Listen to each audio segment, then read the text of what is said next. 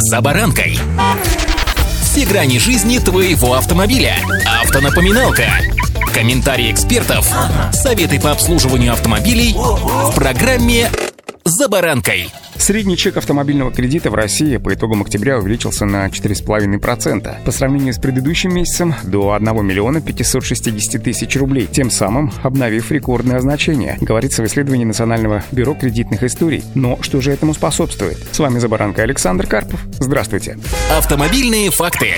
Начнем со статистики. Согласно данным уже упомянутого Национального бюро кредитных историй, по итогам сентября средний автокредит составлял 1 миллион 490 тысяч рублей. Это, кстати, тоже очередное рекордное значение данного показателя в этом году. Если же примерить средний автокредит на географическую карту нашей с вами страны, то самый крупный средний размер выданных автокредитов ожидаемо зафиксирован в Москве. Он превышает 2 миллиона рублей. В Московской области – миллион 850 тысяч, в Санкт-Петербурге – миллион 830, в Краснодарском крае – миллион 690 тысяч тысяч рублей. В Ханты-Мансийском автономном округе миллион шестьсот восемьдесят. А наибольшая динамика же отмечается в Ростовской области, Алтайском крае и Нижегородской области. Эксперты отмечают, что росту среднего размера автокредитования во многом способствует увеличение продаж новых автомобилей из дружественных стран. При этом автокредиты по-прежнему предоставляются прежде всего заемщикам хорошего кредитного качества, то есть значение персонального кредитного рейтинга, которых находится на достаточно высоком уровне. Кроме того, не лишним будет напомнить о том, что Минпромторг объявил о возобновлении программы льготного автокредитования. В текущем текущем году оформить льготный автокредит смогут медики, работники сферы образования, а также участники специальной военной операции и члены их семей. Для электромобилей российского производства также действует скидка в 25%, но не более 625 тысяч рублей. Воспользоваться ей могут все категории заемщиков, отмечают в ведомстве.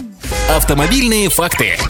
Одним же из самых главных вопросов, разумеется, остается стоимость автомобиля. По итогам ушедшего октября автостат заявляет о снижении средней стоимости на новые машины до 2 миллионов 890 тысяч рублей, тогда как в сентябре средняя стоимость автомобиля превысила 3 миллиона рублей, в августе 3 миллиона 130 тысяч рублей, а в июле 2 850. Автоэксперты отмечают, что падение ценника связано не с общим снижением стоимости транспортных средств на рынке, а с увеличением доли бюджетных моделей автомобилей. Однако, несмотря на снижение средней цены во второй месяц осени, в течение всего этого года аналитики фиксировали увеличение стоимости машин. Так, за 9 месяцев легковые транспортные средства подорожали более чем на 8%. Значительный рост пришелся на август и сентябрь. По данным, опять же, автостата, в России в октябре этого года было продано почти 112,5 тысяч новых автомобилей. Эта цифра более чем в 2,5 раза больше показателей аналогичного периода прошлого года. При этом продажи в октябре оказались выше даже сентябрьских – 110,5 тысяч машин. Что же касается первых 10 месяцев нынешнего года, то за этот период россияне приобрели 820 29 548 новых автомобилей, что на 60% больше, чем в прошлом году. Наряду с этим игроки рынка отмечают ослабевающий интерес к покупке автомобилей, и он снизился прежде всего на фоне высоких цен, повышения утилизационного сбора и ставки автокредитования. Вот такие статистические данные по итогам 10 месяцев ушедшего года. Что же будет дальше, друзья? Как обычно, поживем увидим. И обо всем, разумеется, я вам расскажу. Удачи! За баранкой!